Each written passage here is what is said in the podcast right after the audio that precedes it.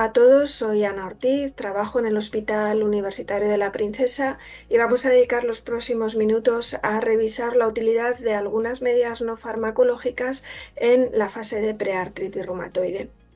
Como bien saben, en los últimos años se ha estudiado mucho los mecanismos implicados en esta fase de la enfermedad y esto lleva a pensar que la interferencia de estos mecanismos en un momento dado podría llevar incluso a la prevención de la enfermedad. Eh, estos son pacientes asintomáticos, por lo que la aplicación de medidas no farmacológicas sería muy probablemente mejor aceptada que las farmacológicas que, como bien saben, no están exentas de dificultades. Sobre una base genética, distintos factores se han demostrado relacionados con el desarrollo de la enfermedad. Dentro de estos tenemos el, el tabaco, la obesidad, ciertos hábitos dietéticos, el ejercicio y la enfermedad periodontal.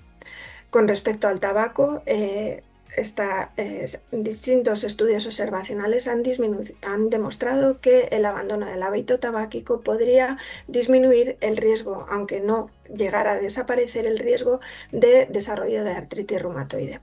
Con respecto a la obesidad, eh, varios estudios observacionales, también dos metaanálisis, relacionan la obesidad con el desarrollo de la enfermedad está claramente relacionada la obesidad con la actividad en la artritis reumatoide establecida, sin embargo, no se ha llegado a demostrar que la disminución de peso pueda disminuir el riesgo de desarrollarla.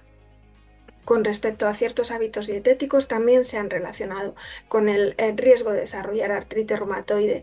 Por lo tanto, sería recomendable, tanto en los pacientes con artritis reumatoide como en los sujetos en riesgo de desarrollarla, una dieta em, saludable, eh, rica en, pescado azul o enriquecida con ácidos omega 3.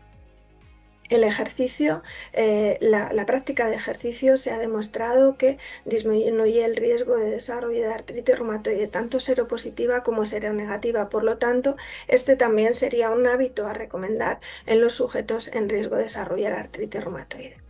La enfermedad periodontal se ha eh, relacionado tanto epidemiológica como patogénicamente eh, con el desarrollo de enfermedad. Sin embargo, ningún estudio ha conseguido demostrar que la mejora en la higiene dental pueda disminuir el riesgo de desarrollarla.